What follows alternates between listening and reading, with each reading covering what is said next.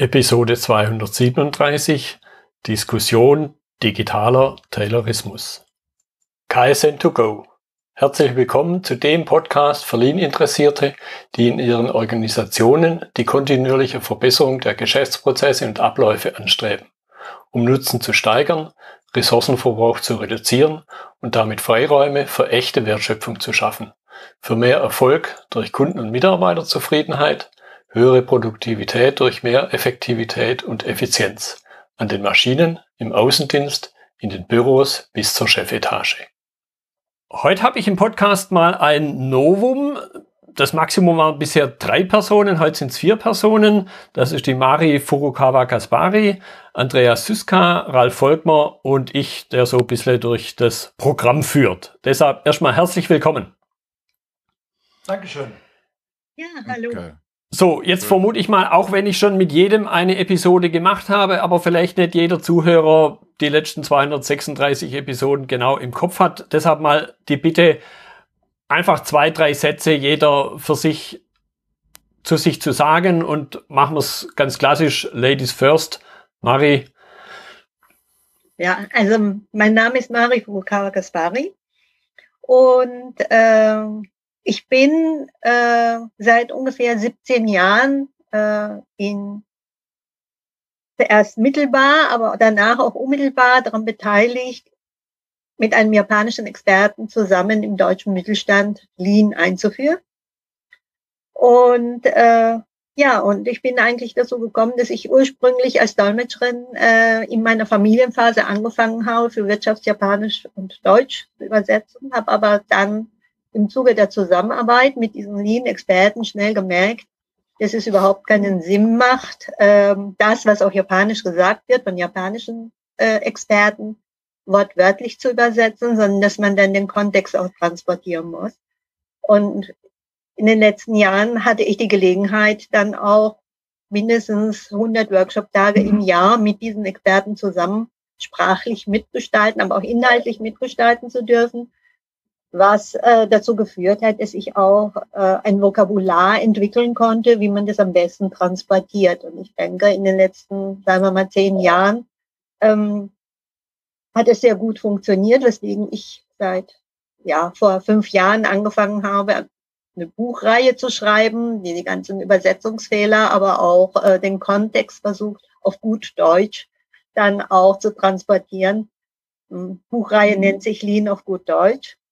Und ähm, ich glaube, also ich äh, kann eben durch diese Zweisprachigkeit, also ich bin zweisprachig aufgewachsen, ähm, relativ gut dazu beitragen, das, was die japanischen äh, Experten eigentlich dann auch tatsächlich in der Fabrikhalle bei der Arbeit entwickelt haben an Sprache, relativ authentisch rüberzubringen. Mhm. Das ist äh, sozusagen meine Mission mittlerweile auch, weil ich sehe, dass da äh, sehr vieles, was im deutschsprachigen Raum äh, über Lean kolportiert wird, über den Sprachfilter USA geht.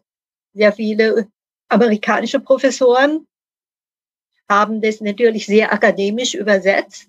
Und dann gibt es natürlich sehr, sehr viele deutsche Experten, die sich an der amerikanischen Literatur orientieren und noch eins draufsetzen, dass es noch mehr stärker überakademisiert wird mhm. und dann am Ende bei den Leuten, die das verstehen müssten, um das tatsächlich im Alltag leben zu können, gar nicht mehr ankommt. Mhm. Und ich glaube, daran krankt häufig dann auch die Lean-Einführung im deutschsprachigen Raum. Und ähm, ich sehe dann eigentlich, äh, dass wir sehr, sehr, ja, mit einer großen Ungeduld auch, weil ich dann merke, es gibt in deutschen in der deutschen Alltagssprache so viele Ausdrücke, die so schnell sozusagen als Bauchgefühl und intuitiv dann auch von allen Leuten, die des Deutschen mächtig sind, verstanden werden. Okay. Ja, und, und ich glaube, ja, wenn Götz dann zum Beispiel im Schwäbischen dann irgendwie das Wort unnötig ausspricht oder so, dann, dann finde ich das ja richtig, richtig authentisch. Das ist Muda. Ja? Das, ja. das entspricht dann dem Muda im Japanischen. Ist dann eben Schoppler gesprochen. Okay, gut. Machen wir mit ja. dem Herrn Süska weiter. Ja, sehr gerne. Also vielen Dank, Frau Fukawa Kaspari. Ich äh, profitiere auch von äh, Ihren Büchern und von ihren, ihren von all diesen Dingen. Und ich bin froh, jemanden zu kennen, der genau das verkörpert. Äh, Sie schaffen auch den direkten Weg zum Verständnis dessen, was äh, eigentlich gemeint ist. Und ähm, man sieht halt nicht nur die sprachliche Hürde, also die ich selber nicht nachvollziehen kann, sondern auch, dass es ja unterschiedliche Kulturen sind und die Dinge äh, unterschiedlich interpretiert werden. Und sie helfen dann auch mir, den, den, ähm, den Blick zu schärfen. Also nochmal vielen Dank. Oh, danke. Das ehrt mich sehr, ja. An Andreas Süsker, mein Name. Ich bin Produktionsingenieur. Ich bin Maschinenbauingenieur, habe in Aachen studiert, dort auch promoviert, war einige Jahre in der Industrie bei der Robert Bosch GmbH, dort auch als Produktionsleiter tätig und äh, seit äh, über 20 Jahren an der Hochschule Niederrhein in Mönchengladbach, wo ich das Gebiet Produktionsmanagement vertrete. Ich finde, Produktion ist ein faszinierendes Thema und in meinem Berufsleben hatte schon manch eine äh, Veränderung erfahren von einer Plansteuerung und der Prognose zu Beginn meiner Zeit ähm, über das Thema Lean äh, Management und Lean Production, wobei sich diese Dinge halt nicht ähm, ablösen, sondern irgendwie miteinander ergänzen und verweben. Und dann natürlich seit äh, genau zehn Jahren das Thema ähm, Digitalisierung, wobei die natürlich äh, schon viel, viel älter ist und äh, all diese äh, Ideen und auch manchmal geistigen Verwirrungen, die damit zu tun haben. Mhm. Ich finde es sehr, sehr faszinierend und ähm, mein E-Mail-Account äh, ähm, und meine Homepage heißen auch Faszination Produktion. Und ich versuche diese Faszination meinen Studenten und auch meinen Netzwerkpartnern weiterzugeben. Mhm. Okay, Dankeschön. Und last but not least, Ralf, folgt noch. Ja, erstmal, ich bin ein großer Fan von der Machi und dem Herrn Süska. Ähm, ich kenne beide äh, schon relativ lange. Die Machi habe ich gestern das erste Mal persönlich sprechen dürfen. Ähm, den Herrn Professor Süska kenne ich jetzt seit, würde sagen, fünf Jahren. Ich freue mich immer, wenn beide irgendetwas kundtun, ähm, wie die Marie gesagt hat, weil ich glaube, dass zu wenig im Kontext ähm, formuliert wird.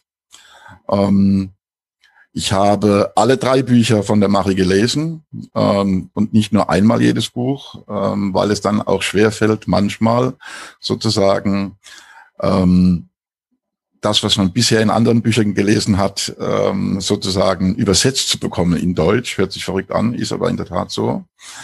Ähm, und habe mit großer Freude das letzte, neueste oder das neueste Buch von Herrn Süßka gelesen, das ich nur sehr empfehlen kann. Ja, ich beschäftige mich ähm, seit 30 Jahren mit dem Begriff Geschäftsprozessorganisation. Der ist mir viel lieber wie Lean, ähm, weil er, glaube ich, nicht so versaut ist, wie Lean versaut ist und für mich, auch wenn es in der deutschen Sprache ein unglaublich langes Wort ist, umfassender ist, ähm, weil in meiner Welt Lean halt eben allzu oft nur auf, ein, auf Production reduziert wird. Ähm, ich darf ähm, mit fünf Kolleginnen und Kollegen die Lean-Base seit sieben Jahren betreiben und äh, freue mich auch in diesem Zusammenhang, dass wir mit der Marie zusammen am 28. April etwas organisieren werden. Das verraten wir jetzt noch nicht, ähm, aber Stichwort ist Digital-Konferenz. Fragen, Leute einladen, mit der Marie diskutieren. Insofern freue ich mich, heute in dieser Runde dabei sein zu dürfen. Ja, jetzt fiel das Stichwort auch schon zweimal ganz kurz, digital. Das soll ja auch heute unser Thema sein. Im Grunde war es ein Impuls von mir vor ein paar Wochen. Ich weiß es schon fast gar nicht mehr, was ich irgendwo gelesen habe. Ich habe vor ein paar Jahren für mich mal so einen Begriff wie digitale Schere definiert. Also, dass damals noch sehr stark branchenspezifisch Dinge auseinandergehen, wo ich im Handwerk einiges gemacht habe und man dort halt weiter mit Spachtel und äh, mit anderem Werkzeug vor einer Wand steht oder in einem Zimmer steht und irgend dort was handwerklich tätig ist. Und im Grunde mit Digitalisierung höchstens statt, dass man die Bauakte physisch mitnimmt, halt auf einem Tablet hat. Das sind manchmal so die, die Elemente, die ich dort als Digitalisierung wahrnehme. Und dann hatte ich eben vor vielleicht drei Wochen einen Artikel gelesen, im Kontext Digitalisierung einerseits und irgendwas mit Taylorismus noch zusammen und plötzlich ist bei mir dieser Begriff digitaler Taylorismus entstanden, was ich eben von dem klassischen Begriff her Taylorismus einmal eben die arbeitenden Menschen und dann die mit den weißen Krägen, die fürs Denken zuständig sind. Ich glaube, da, da wissen die allermeisten, was damit anzufangen, wo es herkommt, was es für heute für Auswirkungen hat, welche Hürden es, glaube ich, manchmal im Lean-Kontext für die Beteiligten bedeutet hat, dieses Einbeziehen aller Menschen und nicht bloß von Führungskräften oder Produktionsleitern, um es mal ganz krass auszudrücken, sondern wirklich eben auch die Menschen an den Maschinen. Und dann hatte ich den Gedanken, hey, da kenne ich viele Leute und im allerersten Schritt sind jetzt die drei, die wir hier mit auf dem in dem Gespräch haben mir eingefallen und ich dachte mir, das könnte doch ein spannendes Thema sein, sich darüber mal auszutauschen, was wir aus dem Aspekt Taylorismus gelernt haben in den über 100 Jahren seit, na, ob es den Begriff schon so lange gibt, weiß ich nicht, aber zumindest begleitet uns das schon so lange. Und was wir vielleicht vermeiden können, dass wir ähnliche Fehler nochmal machen oder ähnliche Entwicklungen. Ich möchte es nicht mal Fehler nennen. Ich glaube, der Taylorismus hat ja auch den ein oder anderen positiven Aspekt. Wir wären, glaube ich, an vielen Stellen gar nicht da, wo, wo wir heute sind. Und jetzt vielleicht äh, zum Einstieg mal Richtung Professor Syska geschaut, weil Sie ja schon relativ lang im Produktionskontext unterwegs sind.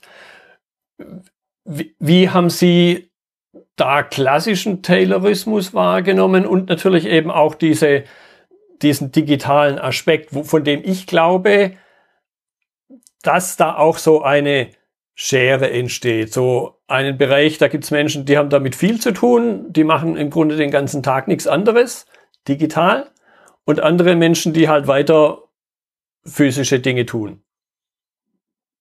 Wie, wie nehmen Sie das wahr? Ich fange am besten mit meinem Verständnis von Taylorismus äh, an. Das muss jetzt nicht richtig sein, aber das zeigt dann auf ähm, mhm. welcher Basis ich jetzt argumentiere. Also Taylorismus hat für mich zwei äh, wesentliche Elemente, nämlich das einmal, wie Sie es angesprochen haben, das Trennen zwischen ähm, denkenden und, und ausführenden Menschen. Und äh, das andere, dass man Arbeitsprozesse mit wissenschaftlichen Methoden analysiert und versucht zu perfektionieren. In diesem Taylorismus ähm, nutzt man nicht die Möglichkeiten, ähm, die äh, Mitarbeiter mitbringen, Dinge zu verbessern beispielsweise. Und ähm, man weist ihnen die Rolle des, äh, sprechen wir es mal so aus, des Befehlsempfängers zu. Und ähm, ganz weit weg ist man äh, im Taylorismus von der Vorstellung, dass Menschen ähm, zu entwickeln sind. Also ist ja völlig absurd. Henry Ford, mit dem verbinden wir äh, dies immer hat ähm, im Übrigen keine Technologie genutzt und ist damit erfolgreich geworden, sondern er hatte eine, eine Idee, eine Vision. Es musste zum ähm, gesellschaftlichen Kontext, den ich eingangs erwähnt habe, passen. Er äh, wusste, in welchem Markt er sich bewegt äh, und mit welchen Kunden und Mitarbeitern er es zu tun. Und man muss es verstehen. Es war Anfang der, des 20. Jahrhunderts und er hat gesehen, dass es einen Wachstumsmarkt gibt, nämlich Automobilproduktion. Nur mussten diese Fahrzeuge halt zu einem ähm, attraktiven Preis angeboten werden. Und äh, er hat alle Register gezogen, die man ziehen konnte. Standardisierung äh, des, der, der Fahrzeuge und dann auch Standardisierung der Arbeitsprozesse. Diese Standardisierung der Arbeitsprozesse hat geführt, dass, oder er hat sie so weit getrieben, dass äh, nur einzelne Produktionsschritte jetzt zu erlernen waren und diese dann halt in hoher Geschwindigkeit zu wiederholen sind. Das ist aus unserer heutigen Sicht äh, inakzeptabel, ja, menschenfeindlich, aber wir leben jetzt und sind jetzt gedanklich in den USA, äh, Anfang des 20. Jahrhunderts. Hunderttausende von Menschen, Millionen von Menschen sind jedes Jahr an Ellis Island angekommen und wollten in Amerika ihr Glück äh, finden. Man wusste nicht, was das für Menschen sind, was die können. Die können aus, Schweden, aus Schweden kommen, aus dem russischen Kaiserreich, irgendein Schwabenland oder sonst woher. Aber man war sich ziemlich sicher, dass diese Leute die Sprache nicht verstehen, von einigen mhm. Auf, äh, Ausnahmen abgesehen. Man braucht also ein simples System, ähm, ein robustes System, was ähm, äh, die Leute in die Lage versetzt hat, in kurzer Zeit einen Job zu erledigen. Und das war die Zeit für äh, Mitarbeiterentwicklung und äh, für solche Dinge. Man muss es verstehen und, und, und nicht, nicht urteilen. Hm. Ähm, jeder konnte natürlich den Aufstieg machen. Ganz klar. Kon wenn sie fleißig waren, konnten sie Supervisor werden und darauf achten, dass ihre Kollegen jetzt die Norm einhalten. Und wenn sie ein guter Supervisor sind, können sie ein guter Manager werden. Und äh, nach oben gibt es typisch Amerika keine Grenzen, aber es gibt keine Menschenentwicklungsprogramme. Das kennzeichnet für mich vielleicht mal in die Vergangenheit Taylorismus. Und wenn ich jetzt das versuche, in den Kontext Digitalisierung zu bringen, dann sehe ich gar keine äh, wie soll ich es ausdrücken, keine, keine Impulse allein durch Digitalisierung, dass sich daran etwas ändern würde. Mhm. Im Gegenteil, äh, wenn Sie jetzt aktuelle Lösungen sich anschauen, ähm, die die Erzeuger dieser Lösung begeistern, dann atmet das den Geist von Taylorismus. Also statt, statt ähm, Taylors Jünger, die Produktionsingenieure, die vordenken, was in der Produktion zu passieren hat, haben wir heute die Codierer die ähm, Systeme kodieren, äh, Internet äh, der Dinge ans Laufen bringen. Und der Mensch in der Produktion ist heute, wenn man nichts anderes tut, derjenige, der nach Anweisungen bestimmte Dinge auszuführen hat. Nur früher kamen die Anweisungen vom Supervisor und heute kommen sie von der Maschine oder vom Werkstück selber. Und da ähm, sehe ich nicht, dass Digitalisierung an Taylorismus, der übrigens seine guten äh, Elemente hat, wie ich gesagt habe, irgendetwas ändert. Mhm. Darf ich ähm, etwas ergänzen oder als, als, als Frage in den Raum werfen, Herr Süska?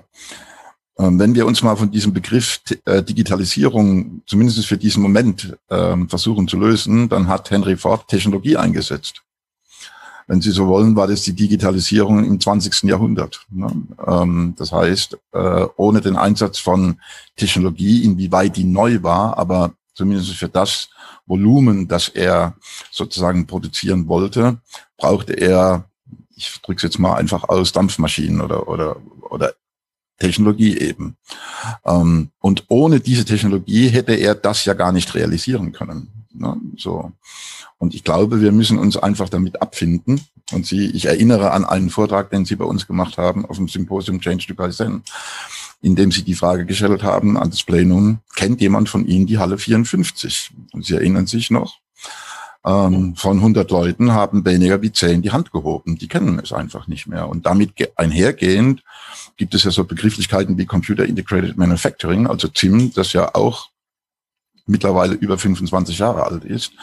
Das heißt, wir werden immer, wenn wir aus meiner Sicht äh, ähm, äh, Produktionsstätten ähm, organisieren wollen, uns immer an der neuesten Technologie orientieren. Mhm. Und das ist ja per se erstmal nicht schlimm und böse und ähm, irgendwie strafbar oder sonst irgendetwas. Ja. Was das mit den Menschen macht, ist dann eine völlig andere Frage. Ja. Den Punkt möchte ich jetzt noch ein bisschen vertiefen und, und, und da auch mal Maris Meinung dazu hören, weil in, in meiner Wahrnehmung ist einer der fundamentalen Aspekte von Lean, so wie ich glaube, dass es in Japan, auch wenn es dort anders genannt wird, gelebt wird. Also auch dieser, dieser einerseits Respect for People und dass diese alle Menschen in die Verbesserungen auch einzubeziehen. Wie, wie nimmst du da mit dem, was du aus Japan mitkriegst, wie nimmst du da diesen Aspekt wahr? Entsteht da eine neue Form von Schere irgendwo, wo vielleicht das, die Gefahr besteht, das Rad dort etwas zurückzudrehen und, und diese Trennung wieder zu verstärken? Mikrofon anstellen, ja. Ja, ich habe jetzt das Mikrofon eingeschaltet. Ne? Jetzt hört ihr mich. Also ich glaube, dass wenn äh, ähm, Europa so weitermacht und tatsächlich den Menschen der Technologie unterordnet, ähm, dass man dann äh, das Nachsehen im globalen Wettbewerb haben haben wird. Weil äh, dieses Lean, das wird ja immer wieder so mit Effizienzsteigerung und so weiter verbunden. Im Grunde ist aber ähm, das ja nur eine Bezeichnung, die die Amerikaner auf eine gewisse Organisationsstruktur in den, was sie da wahrgenommen haben in den 80er Jahren, äh, drauf gemünzt haben, weil es relativ geringeren Ressourcen, also vergleichsweise geringeren Ressourcenverbrauch eine bessere Performance erwirtschaften ließ. Und sie haben natürlich analysiert die Methodik, des, dass man da das ziehende System und den One-Piece-Flow und, und, und hat. Was äh, sträflich vernachlässigt worden ist, ist die zweite Säule des TPS und des Toyota Produktionssystems, das eigentlich die zwei Prinzipien vorgibt, wie der Mensch dazu kommt, Artefakte, Werkzeuge zu beherrschen, ja, bis man sich dem nicht ausliefern muss. Und die, die, äh, der Terrorismus oder der europäische Organisationsgedanke in der Industrie, also nur in der Industrialisierung, denke ich, hat ja, fußt ja auf der Tradition, dass es irgendwo so etwas wie eine höhere Vernunft gibt, die man sich, der man sich angenähert hat durch technologischen und wissenschaftlichen Fortschritt in den Naturwissenschaften. Und ähm, dass dann, wenn wir uns Menschen uns dieser höheren Vernunft annähern und uns dem unterwerfen, dass dann der Wohlstand äh, generiert werden kann. Ja, dass das dazu beiträgt, die Wohlstandsvermehrung dann auch für uns abzusichern. Und ich glaube, also wenn man das historisch sieht, ist das so, wenn man dann früher das alte Handwerk hatte, dann hatte man diesen riesigen Sprung in den Naturwissenschaften im 19. Jahrhundert, technologische Sprünge da hatte das für ungefähr 150 Jahre seine Berechtigung, so zu denken. Weil man hat sehr, sehr vieles rationalisiert, auch alles wahrgenommen, man hat alles messbar gemacht. Man kam sehr stark eben an dieses Idealbild, wir werden produktiver, wir können bessere Sachen äh, machen als vorher. Die, also wir haben ganz tolle Technologien, das vermehrt unseren, ähm, ja, das, das äh, steigerte die Lebensqualität. Also das war insofern berechtigt, glaube ich, bis äh, Mitte des 20. Jahrhunderts, bis es anfing, dass es eben sehr, sehr, äh, ja, auf dem Marktgeschehen sehr, sehr viel komplexer wurde.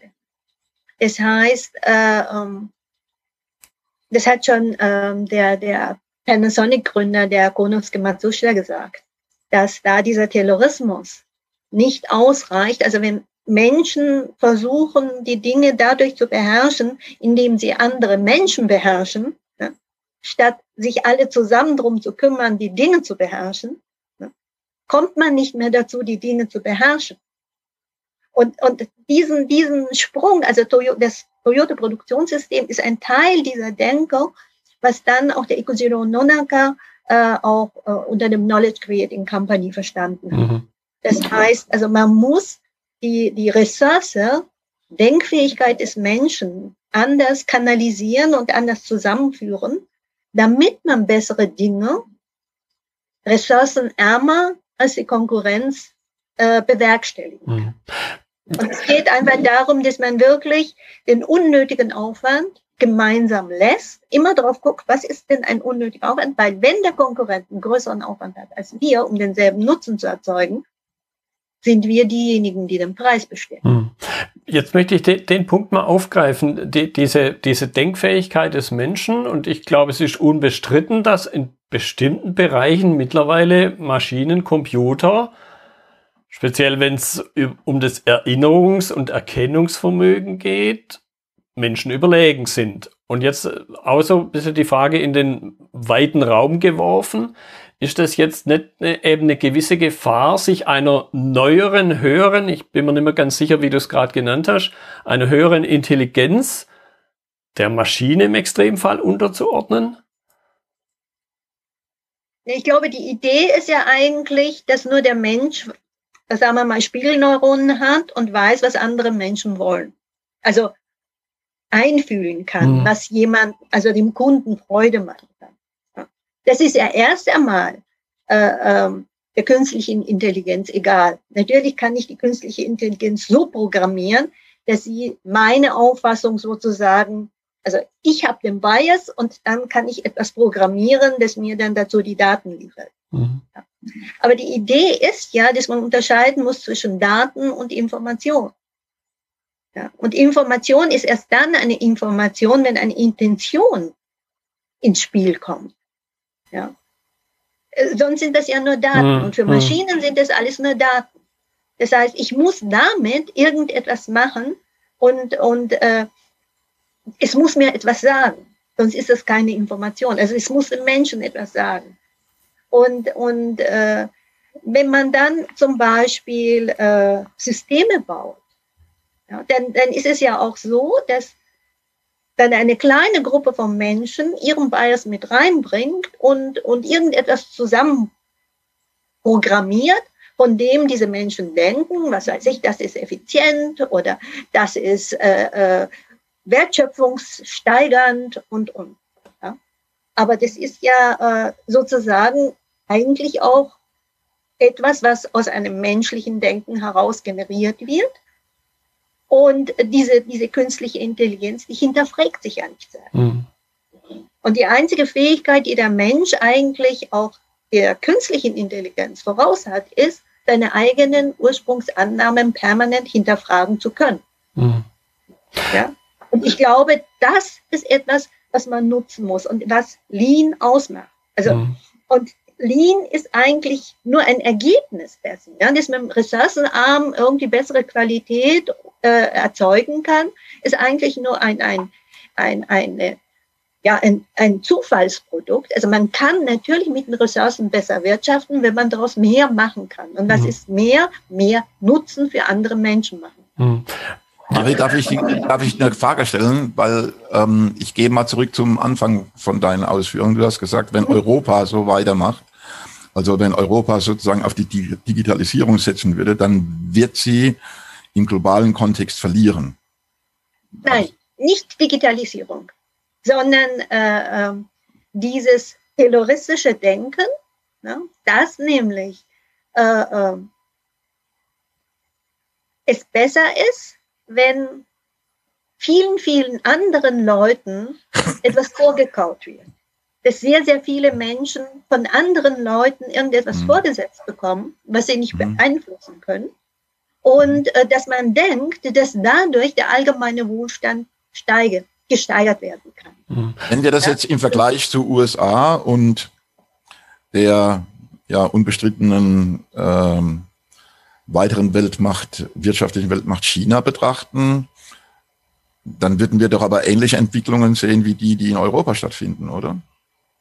Also die Chinesen sind ganz anders drauf, muss man ehrlich sagen. Also es ist, also du kannst nicht sagen, das ist Asien und das ist äh, äh Europa und das ist der Westen. Mhm. Also das ist was komplett anderes.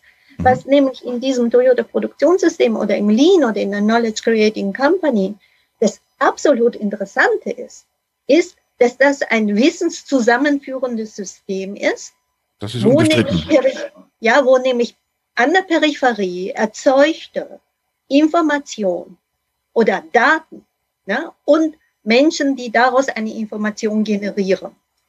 Dass du eine Organisationsstruktur hast, ist sozusagen wie ein äh, Staubsauger alles in sich aufsaugen kann, um das ziemlich zeitnah in das Produkt hineinzugießen. Mhm. Indem man nämlich alles, was da zum Beispiel äh, ein Servicetechniker äh, feststellt, also es gibt da so eine ganz tolle Anekdote, darf ich die erzählen? Es gibt eine ganz tolle Anekdote von einem japanischen Bohrmaschinenhersteller, der in Südostasien vor einigen Jahren plötzlich äh, äh, Bosch und Black Decker Konkurrenz gemacht innerhalb kürzester Zeit Marktanteile gewonnen hat. Und alle haben sich gewundert, warum. Ne? Technologisch war Bosch natürlich viel, viel besser. Ähm, äh, Black Decker war viel, viel länger auf dem Markt und war wirklich, und dann kam dieser japanische Konkurrent und hat dann wirklich am Anfang sich schwer getan und plötzlich den Markt auch abgeräumt. Bohrmaschinen. Und äh, ja, und dann äh, stellte sich heraus, beziehungsweise die Geschichte war die, dass da äh, in diesem Unternehmen immer gesagt worden ist, in unserem Unternehmen verschränken wir das Wissen. Äh, bei uns verkauft die Produktion und ähm, die, ähm, der Vertrieb produziert. Ja, das, das ist unser Leitspruch. Und in diesem Unternehmen hatten äh, äh, Servicetechniker festgestellt, dass auf diesem Markt die gewerblich, also an die gewerblichen Kunden verkauften Bohrmaschinen, vor allem an Elektriker verkauften Bohrmaschinen, ein viel, viel längeres Kabel hatten, wenn sie dann eben zur Wartung in den Service zurückkamen. Ja. Die Elektriker hatten da mehrere Meter längere Kabel an der Baustelle gebraucht. Und sie waren natürlich diejenigen, die das durften, also aufgemacht, längeres Kabel dran gemacht. Wenn irgendwas war, haben sie das dann eben äh, auch in, die, in den Service gegeben. Und der einzige Unterschied, was dieses Unternehmen machte, war, dass diese Information, die von den Technikern kam, von den Servicetechnikern, sofort in die Konstruktion gegangen ist, dass sie in dem Augenblick, wo sie erfahren haben, dass sehr, sehr viele Kunden eigentlich ein längeres Kabel brauchen, auch das Produkt mit einem längeren Kabel ausgeliefert werden. Mhm. Diese an der Peripherie erworbenes Erkenntnis, mhm. ja, was den Kundennutzen anbelangt, in die Konstruktion einfließen zu lassen und in dem Feature, wie sie das ausliefern. Hm.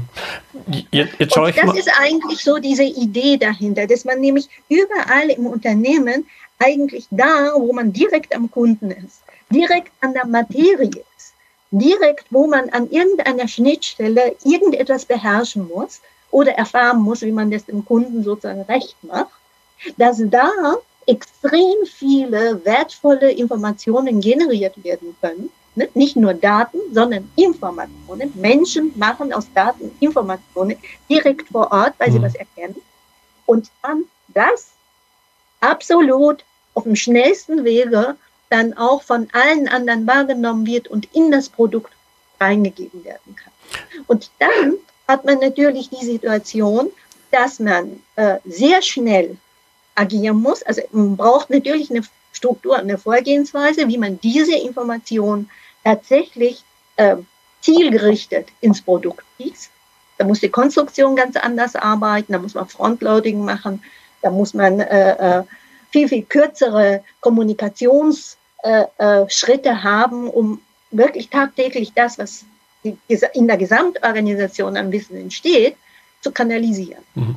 Jetzt, jetzt schaue ich mal. Das wird zum Beispiel nicht gemacht. Und wenn man dann auf die Digitalisierung geht, dann ist es natürlich so, man kann zum Beispiel bei, durch die Digitalisierung beschleunigen diesen, diesen Prozess, dass eine bestimmte Information dann zum richtigen Kollegen kommt. Mhm. Aber derjenige, der das gestaltet, muss mit einem festen Willen und auch mit dem Bewusstsein da dran gehen, dass es tatsächlich um eine Gesamtinformationsarchitektur geht, die eine Organisation ausmachen muss.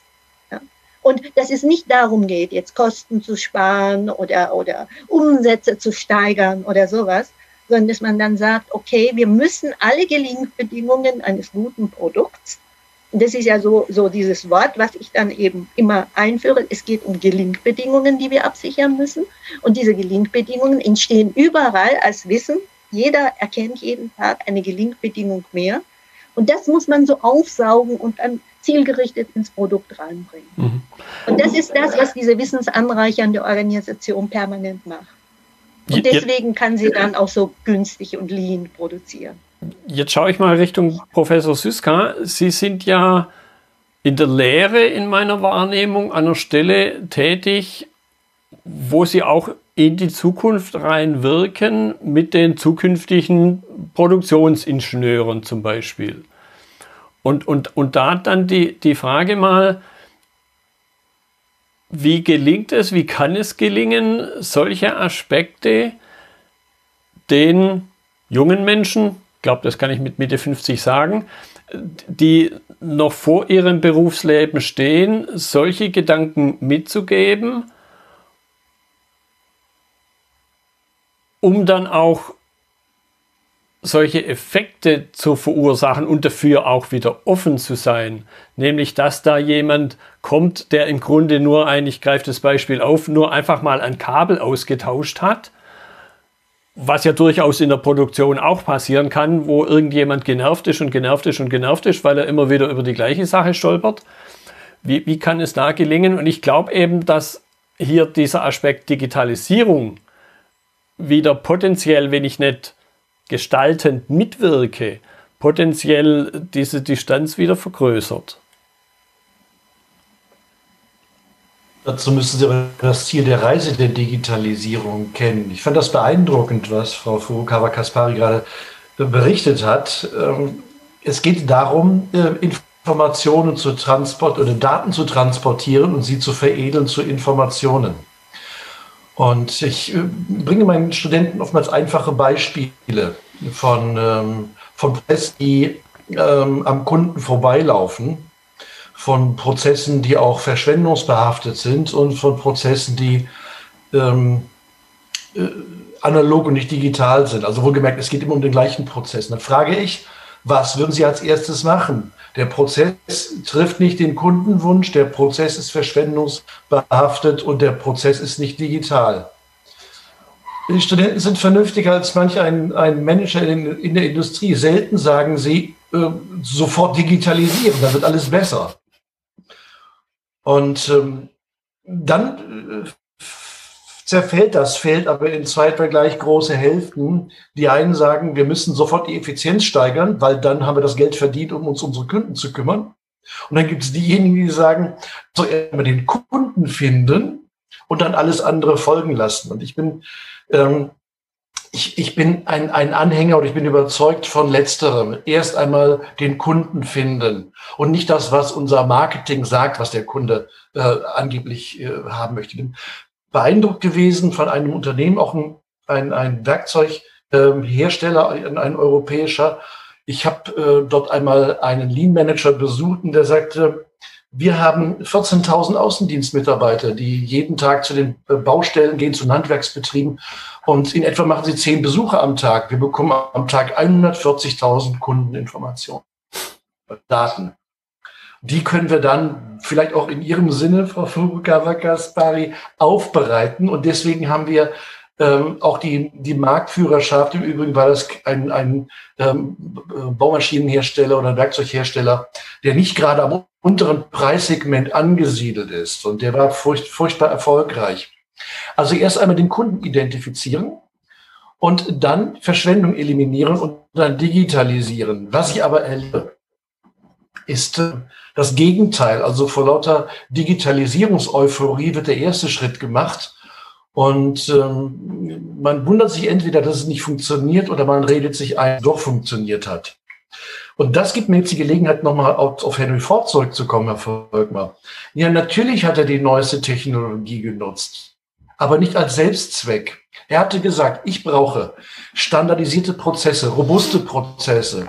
Ich brauche klare Strukturen. Ich nutze den Skaleneffekt.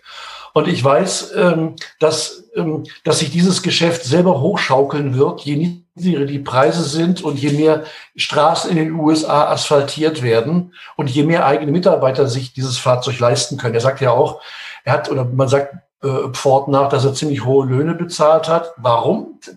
damit er die Besten bekam. Mhm. Sein Zeitgenosse, ich weiß nicht, ob sie sich persönlich getroffen haben, Robert Bosch, sagte ja auch, ich bin ein reicher Mann, nicht deswegen, ähm, weil ich gespart habe im übertragenen Sinne, sondern ich kann nicht deswegen hohe Löhne zahlen, weil ich ein reicher Mann bin, sondern ich bin ein reicher Mann geworden, weil ich hohe Löhne zahle. Der rote Robert hat man ihn gescholten damals, ein verkappter Sozialdemokrat.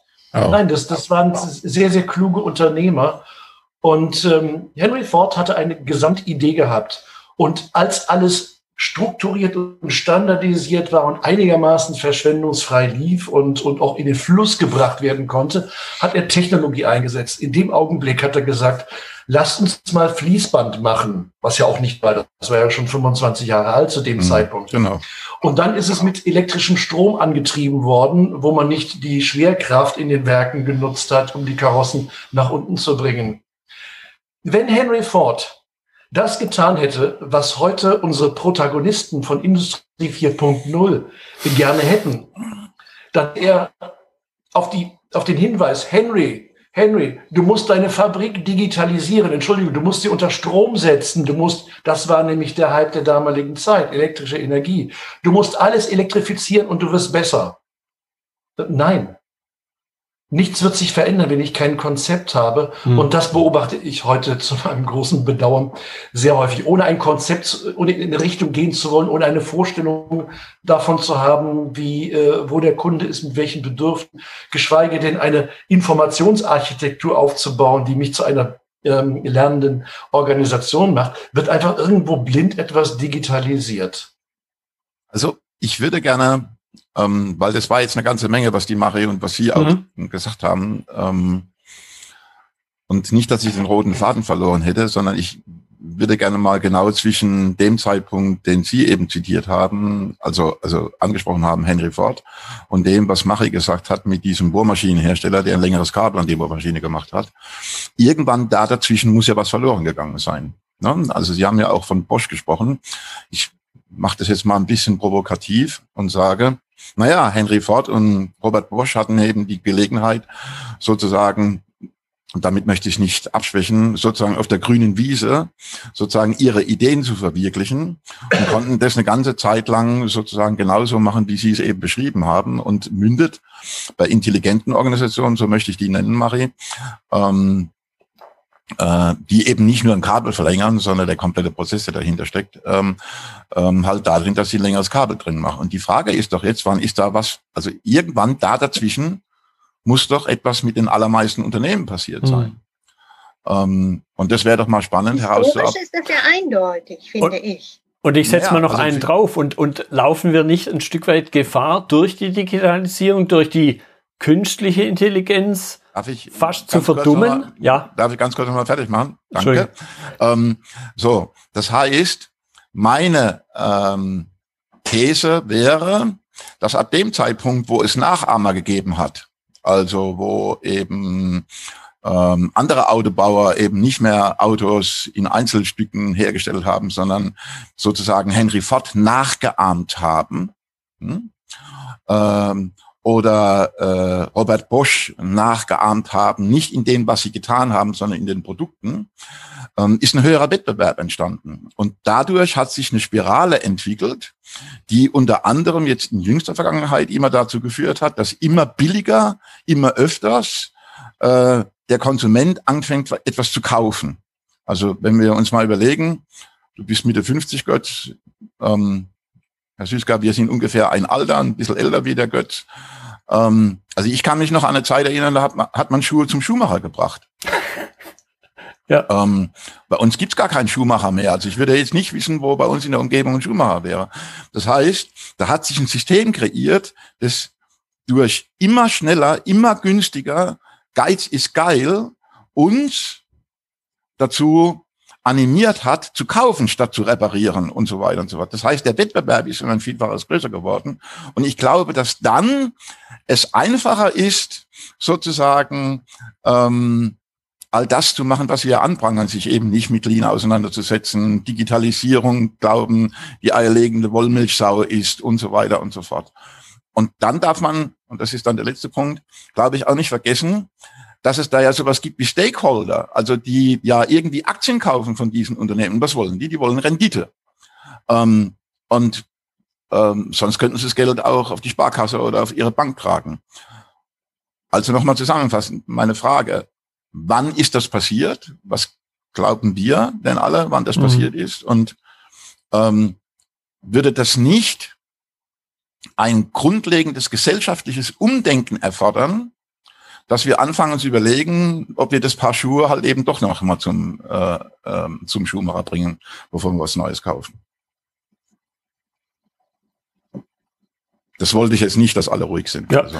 Ja, ja, da, da, da, steckt viel drin, über das man nachdenken muss. Und, und im ja. Grunde merke ich jetzt gerade, äh, klar, Digitalisierung ist für viele in aller Munde. Aber im Grunde müssen wir eigentlich über ganz andere Dinge nachdenken. Und wir müssen auch nicht über den klassischen Taylorismus nachdenken, sondern wir müssen, wie Sie es am Anfang angedeutet haben, Herr Siska, über den Kontext nachdenken, in dem er entstanden ist und dort ja seine, glaube ich, auch ganz großen Vorteile hatte. Wir werden wir hätten viele Jahrzehnte Entwicklung nicht mitmachen können, wie Sie es ja beschrieben hatten. Und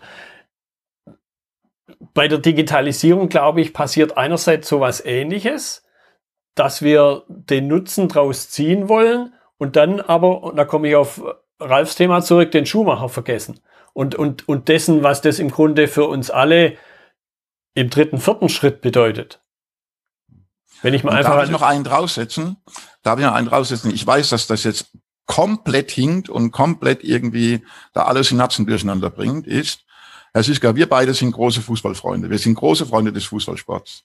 Ja, wir kennen, wir beide wissen noch, wie das war, als 74 Deutschland Weltmeister geworden ist oder 90 in Italien. Okay. Und seit drei Jahren oder vier Jahren haben wir einen VAR.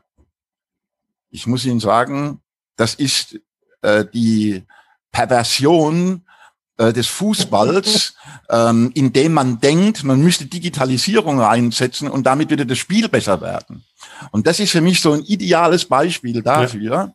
wenn diese Absurdität, die in dem Spiel ähm, äh, Sevilla gegen Dortmund passiert ist, wo dann einer ähm, irgendwo sitzend ähm, x Wiederholungen sich anguckt und die Millisekunden ausrechnet, ob der Torwart den Fuß von der Linie zu früh hat. Das ist nicht mehr mein Fußball. Und das jetzt übertragen, ähm, geht doch genau in diese Richtung, dass wir denken, oder dass man denkt, oder ich weiß nicht, wer das wer ist, ja, ähm, dass wir durch Technologie, ich würde gerne diesen Begriff benutzen, und das schließt für mich ähm, ähm, äh, Digitalisierung mit ein, ähm, etwas erreichen können, was nur weiter so ist, aber eben nicht grundlegend neu denken. Mhm. Und ich glaube, daran müssen wir arbeiten. Mhm. Und zwischendrin, weil uns nichts Besseres einfällt, erfinden wir noch New Work. also, so. Also, ja, also ich glaube, äh, das sind ja zwei Sachen. Jetzt machen wir geschwind ja, Ladies first. Nicht, nicht, nicht ganz lang. Und, fangen an oder Marie, oder? Da ist egal. Also ich, Marie.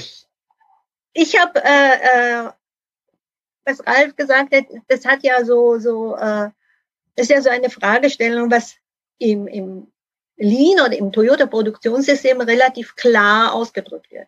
Dieses Lean-Prinzip ist Beyond Large Scale Production. Das ist die, äh, äh, der, der Untertitel dieses Buches von Taichi Ono in den 70er Jahren geschrieben. Und es ist eigentlich eine Kampfansage gegenüber der Massenproduktion. Und äh, diese, dieses äh, Fortschrittdenken, dass man äh, erst einmal Masse machen muss, um die äh, um Anlagekosten so gut es geht, auf die Anzahl der Produkte zu verteilen, damit man eben mit niedrigeren Kosten einen besseren Preis anbieten kann. Und dass man dann davon ausgeht, wenn man nur das günstig genug anbietet, dass dann auch äh, die Menschen permanent Schlange stehen würden und einem das aus den Händen reißen würden. Ja? Die, diese Welt ist ja seit, sagen wir mal, Mitte, also ja, im letzten Drittel des 20. Jahrhunderts verschwunden. Und, und äh, darauf hat sich aber die Betriebswirtschaft noch nicht eingespielt und es hat sich auch in diesem ganzen Zahlenwerk, was die Banken für die, für die Firmenbewertungen und sowas ne, äh, äh, zu, zu Rate ziehen, da hat sich zum, ja, leider Gottes nichts mehr getan. Und alle haben eben das, äh, haben einmal äh, so, so bei Firmen, äh, also Bilanzanalysen und so weiter, wendet man immer noch das Regelwerk an, dass äh, so ein, ein Massenproduktionsunternehmen äh, voraussetzt in der Industrie, ja, hohe Umsätze machen, ja, immer mehr Umsatz machen und dann wird das alles schon mit dem Gewinn hinterherkommen. Das stimmt alles nicht mehr. Marktanteile. Ne? Genau. Ne? Marktanteile, Größe, ja, ja, ja Macht, genau. Ja, ähm, ja, ja, das ist so.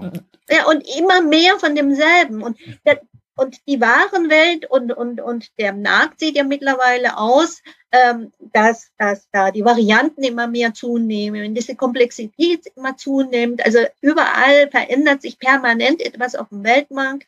die Nachfrage verändert sich. Ähm, das ganze Gebilde, also das ganze Gefüge eines Produkts, das ist ja auch viel, viel komplizierter geworden als früher. Das heißt, es kann an jeder Schnittstelle etwas schiefgehen. Das heißt, es dauert auch sehr viel länger, als wenn man da, was weiß ich, Blechbüchsen en masse produziert und man freut sich, dass man da jetzt keine Einmachgläser hat, sondern eben Blechdosen oder sowas, sondern das sind ja wirklich hochkomplizierte Produkte, die wir haben. Und die sind natürlich anfällig. Ja? Und wenn man damit tatsächlich Geld verdienen möchte, dann braucht man einen ganz, ganz anderen Ansatz, weil nämlich äh, die äh, äh, ja, Kundenspezifität, Kundenspezifität eines Produktes ja, wieder äh, äh, sich immer mehr der, der, der Auftragsproduktion annähert. VW hat irgendwann mal verstanden, dass sie mit ihrem Auto kein Geld mehr verdienen. Also das ist jetzt auch so eine verrückte. Ja, das ist ja, das ist ja GM. So, so ne, dass sie äh, kein Geld mehr verdienen und jetzt versuchen sie sozusagen über Marktmacht mhm. sozusagen ein Monopolist zu sein, ums Auto den den äh, den Käufern auszudrücken.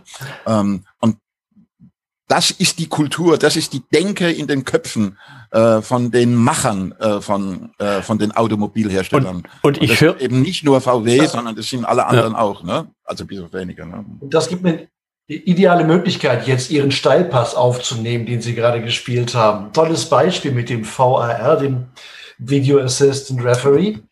Das zeigt nämlich, dass das Spiel nicht besser wird durch Technologie, mhm. sondern dass der Punkt äh, über den man sich aufregen kann, sich verlagert hat. Genau.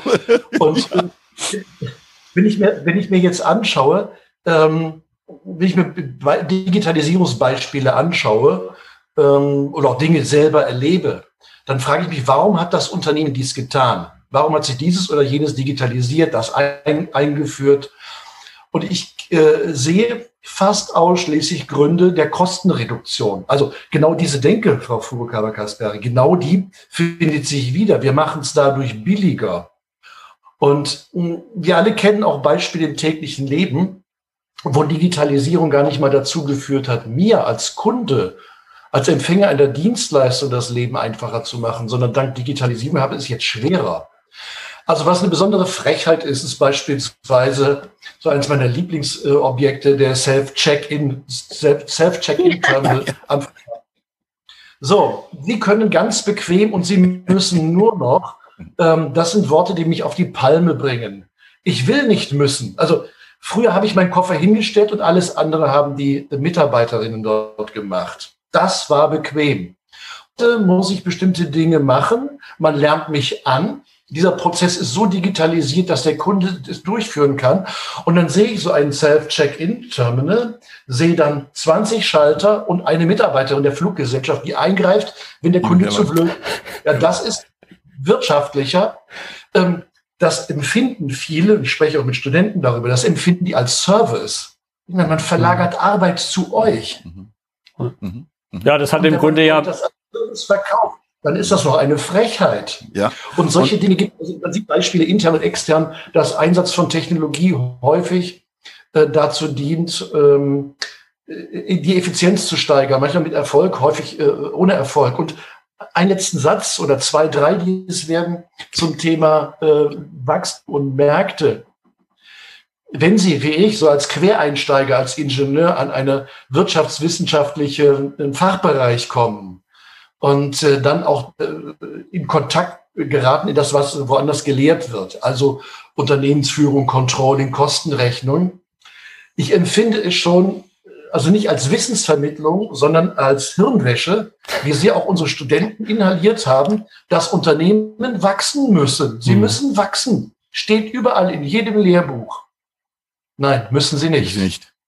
Nein, ich habe mit einem Masterkurs mal die Argumente zusammengetragen, die in verschiedenen Literatur waren. Und dann haben wir sie abgeklopft. Es blieb nur ein einziges Argument übrig. Also nicht Wahrnehmung, Skaleneffekt und diese ganzen Dinge, sondern nur ein einziger.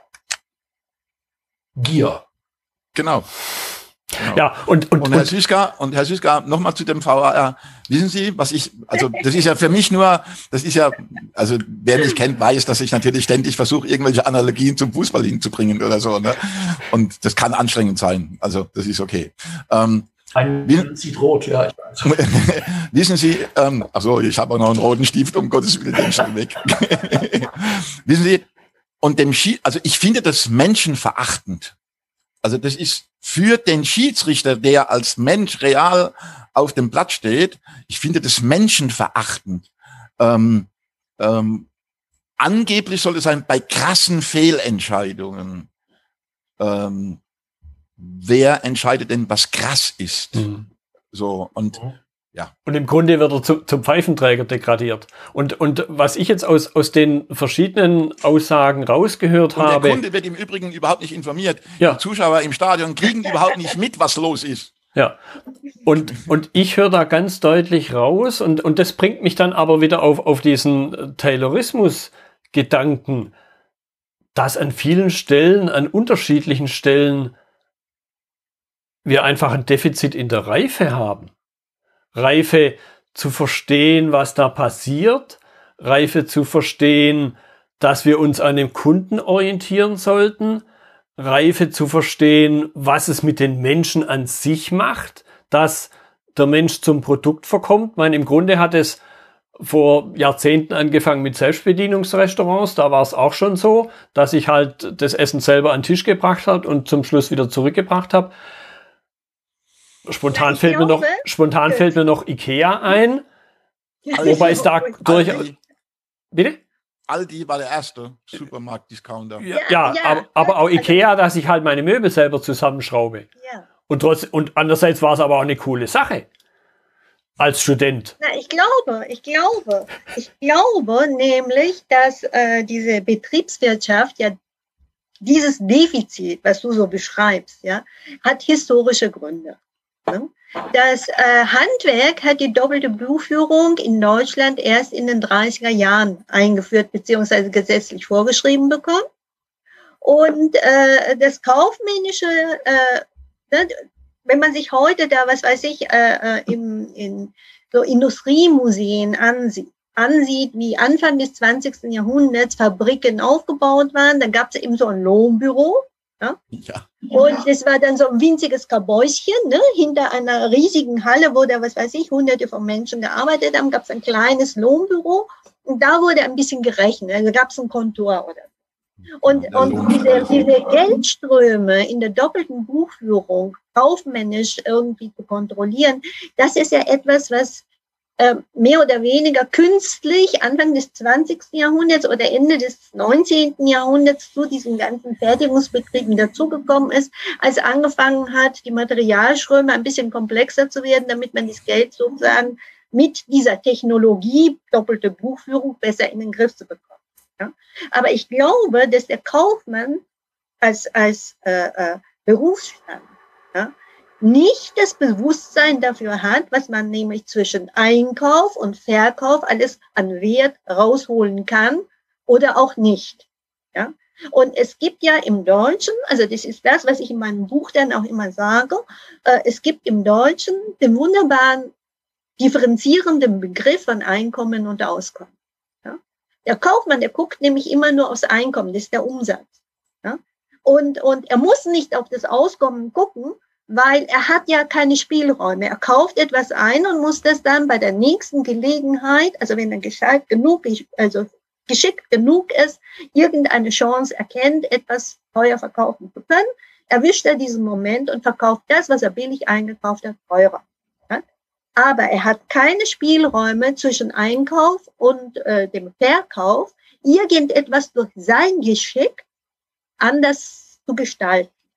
Aber derjenige, der von Machen von komplett komplizierteren Produkten lebt, ja, der unterscheidet nämlich zwischen dem Einkommen und Auskommen, weil er ganz genau weiß, der, das höchste Einkommen, das hilft mir nichts, wenn ich damit nicht auskomme. Ja? Und aber wenn ich so geschickt bin, mit den Ressourcen gut auskomme, wenn ich darauf achte, dann bin ich nämlich unter meinesgleichen wettbewerbsstärker kann dann nämlich, weil ich dann einen geringeren Aufwand habe durch Geschicklichkeit, kann ich dem Kunden sogar im Preis entgegenkommen, als mein Konkurrent einen höheren Aufwand hat. Und in dem Augenblick, wo ich das als meinen Wettbewerbsstärke einsetze auf dem Markt, habe ich automatisch mehr Kunden und habe ein höheres Einkommen. Mhm. Und dieses Prinzip, das ist nicht sozusagen gespiegelt in der Betriebswirtschaft, das wird von den Banken vernachlässigt, das wird auf dem Aktienmarkt vernachlässigt. Ähm, es gibt sogar überhaupt kein Zahlenwerk dafür, weil nämlich die doppelte Buchführung und wie da die Bilanzen und so weiter, das kommt ja alles aus dem kaufmännischen Bereich. Und ich glaube, das ist eigentlich dieses Defizit, äh, was sich bis heute sozusagen fortsetzt, weil äh, dieser Punkt, dass man bei den Herstellerbetrieben viel stärker auf dieses Auskommen, auf die Ökonomie des Auskommens achten muss, weil das vernachlässigt wird. Und das ist ja genau das, was dieses Toyota-Produktionssystem macht. Es schaut aufs Auskommen. Es schaut nicht auf das Einkommen, sondern auf das Auskommen. In dem Augenblick, wo wir es auf Auskommen schauen, schauen wir auf den Aufwand, den wir uns machen, auf den unnötigen Aufwand, den lassen wir sein. Wir lassen den unnötigen Aufwand wirklich bis ins Detail alles weg. Ja, und dann können wir dem Kunden ein besseres Produkt zu einem günstigeren, zu günstigeren Konditionen als die Konkurrenz anbietet. Und, und dann sind wir in der Lage, mehr Leute anzuziehen. Und ich glaube, das ist das große Defizit, was mir gerade durch den Kopf schießt, wo uns die Digitalisierung gar nicht helfen wird. Genau. Weil sie diese genau. Aspekte nämlich überhaupt nicht auf dem Schirm hat und, und im Grunde auf, auf ganz andere Dinge zielt. Ich möchte es jetzt gar nicht mal benennen, auf was sie wirklich zielt.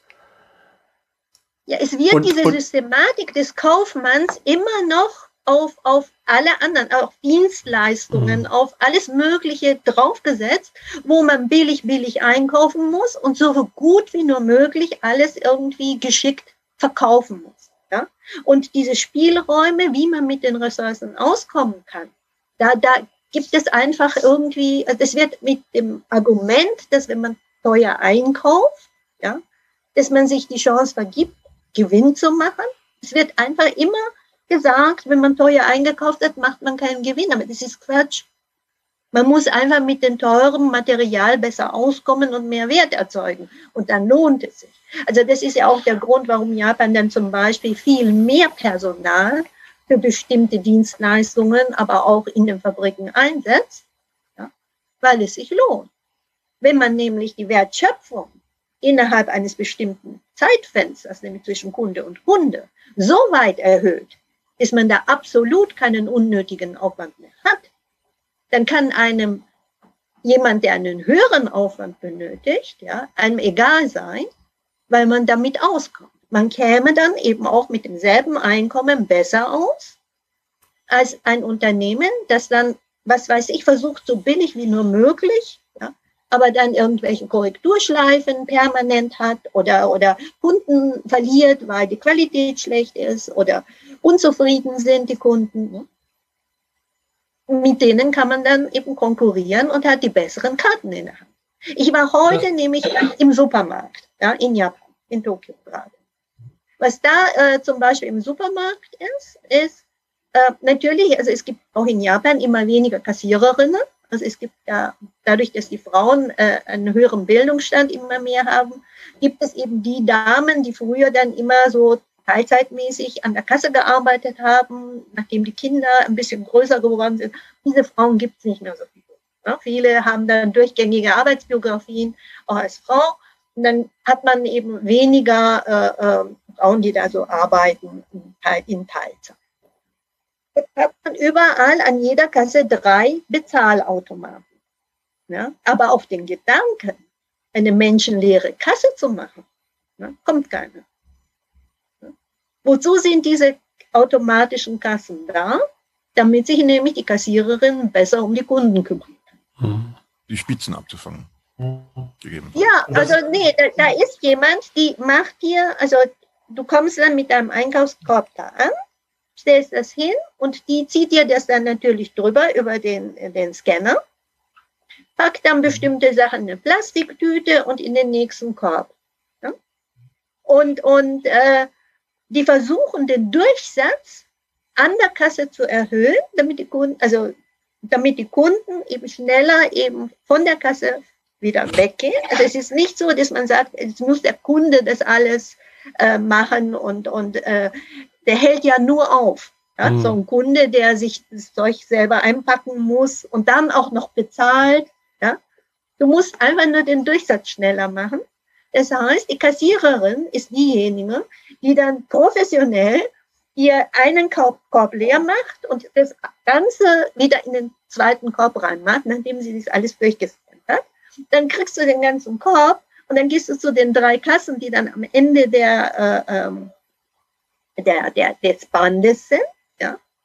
Und dann hast du dann diesen zeitaufwendigsten Prozess, den Engpass, ja, digitalisiert und dann kannst du in Ruhe eben auswählen, entweder mit Karte bezahlen, Bargeld bezahlen, mit einer Bankkarte bezahlen.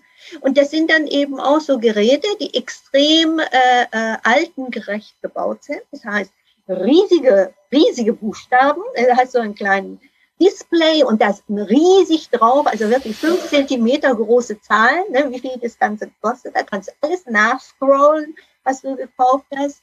Ähm, dann hast du irgendwie so eine riesige Öffnung, da kannst du das ganze Bargeld einschmeißen. Immer selber zählen? Auch, äh, auch die Münzen werden dann so selber gezählt, ja, und dann kriegst du das alles auch zurück. Kannst alles in Ruhe machen. Also du hast keine Kundinnen, ältere Kundinnen, die dann wirklich versuchen, ja, schauen Sie doch mal, ne, ähm, ich habe hier jetzt, ich kann diese Cent Münzen nicht mehr auseinanderhalten und lauter diese Geschichten, die dann endlos in Schlange aufhalten, die gibt es nicht mehr. Ja? Dafür hast du drei Kassenautomaten, die extrem, also wirklich total äh, visualisiert mhm. sind schon fast. Ja? Und, und dann die Kassiererin, ne, die spricht dann und, und kümmert sich um die Kunden und dann hat der Supermarkt zum Beispiel im Viertel äh, ähm, bei uns, äh, wo auch sehr viele, es ist ein älteres Wohngebiet, wo viele Leute in den 80er, 70er Jahren und 80er Jahren gebaut haben und entsprechend älter ist die Bevölkerung, ähm, wo dann die Gemeinde zum Beispiel mit denen einen Kooperationsvertrag hat und dann steht dann drauf, also liebe Kunden, ne, äh, wir sind jetzt ein, ein, ein, ein Supermarkt, der äh, mit der Stadt ausgemacht haben, dass wir aktiv ältere Herrschaften ansprechen, ob sie Hilfe brauchen. Ja? Und ähm, wir, wir bieten auch an, äh, bestimmte Sachen nach Hause äh, auch zu liefern. Und es gibt so ein System, wo dann die Gemeinde sich beteiligt an den Lieferkosten. Und dafür äh, macht man fragt dann eben sozusagen die Angehörigen, ob es ihnen recht ist, dass man die alten Leute, die eventuell verwirrt sind, fragt, äh, ob man ihnen, äh, dass man sie nach Adresse fragt und ob sie vielleicht wollen, dass man es ihnen liefert. Also man würde das eben machen. Und damit versuchen sie natürlich äh, alleinstehende, verwirrte ältere Herrschaften aktiv anzusprechen. Dann auch die Adresse, die wird dann in die, an, die, an die Stadt weitergegeben. Ne? Und äh, damit sich jemand dann auch in der Stadt drum kümmert. Und, und äh, die, die, die, ähm, man versucht es eben auch äh, wirklich so zu verhindern, dass Menschen alleine sterben. Mhm. Also das ist die große Angst, die da allgemein in den, den Wohngebieten mit einem höheren ähm, Durchschnittsalter dann auch sind. Und dann sagen sie halt, okay, also die Verkäuferinnen, die sprechen dann eben mit den älteren Leuten an der Kasse auch und so. Und wenn sie dann zum Beispiel merken, okay, diese Oma, die wohnt doch eigentlich alleine und kauft jetzt heute schon zum dritten Mal fünf Kilo Reis oder sowas, dann, dann kann man diese Dame dann fragen, ja, sie kaufen ja schon heute zum zweiten Mal oder dritten Mal Reis, ne, sollen wir es ihnen liefern? Und es gibt da eben ein tolles System von der Stadt. Ja, wenn Sie uns Ihre Adresse geben, dann äh, bezahlt sogar die Liefergebühr, wird von der Stadt bezahlt. Da brauchen Sie sich gar keine Sorgen machen. Dann würden wir Ihnen alles nach Hause bringen. So, so ein System gibt es. Und so werden die integriert. Ja, und in, wenn, wenn, das Wohnviertel. Wenn man jetzt mal einen Schritt weiter denkt, da steckt ja im Grunde ziemlich viel Digitalisierung drin. In, in den ja. vielen kleinen Elementen, die du gerade äh, geschildert hast. Und das nehme ich auch so als einen als eine dem Menschen dienende Form von Digitalisierung wahr, weil sie menschliche Kapazität frei macht, nicht um die Leute dann irgendwo stempeln gehen zu schicken, sondern einen weiteren Nutzen zu bieten. Richtig. Und, und ich glaube, das ist der, der wichtige Punkt, den wir uns alle, letzten Endes jeder Einzelne an seiner kleinen Stelle, wo er unterwegs ist, immer wieder vor Augen führen sollte, welchen Nutzen kann ich daraus ziehen, wenn ich da was digitalisiere für den Kunden wieder und nicht nur um meinen Geldbeutel immer dicker und dicker und dicker und dicker zu machen. So, ich gucke jetzt mal ein bisschen Richtung Uhr auch. Ich glaube, das könnte definitiv mehr als eine Podcast-Episode werden. Wir könnten uns vermutlich noch ganz lang unterhalten und dann wird es eher Richtung Hörbuch gehen. Wir sind also schon bei einer Stunde und zehn Minuten. Ich bin mir ganz sicher, dass ich natürlich jetzt im Grunde viele Gedanken auch abwürge aber ich denke jetzt mal wieder ein bisschen auch an die Zuhörer. Der ein oder andere wird vielleicht jetzt schon seine Autofahrt beendet haben und sich fragen, reden die jetzt noch weiter eine Stunde, dass ich für die Heimfahrt wieder was habe. Deshalb, ich, ich sage ich sag vielen Dank an alle drei für die interessanten Beiträge. Ich bin mir 100% sicher, ich hätte mir das im Vorhinein nicht vorstellen können, über was wir alles reden werden.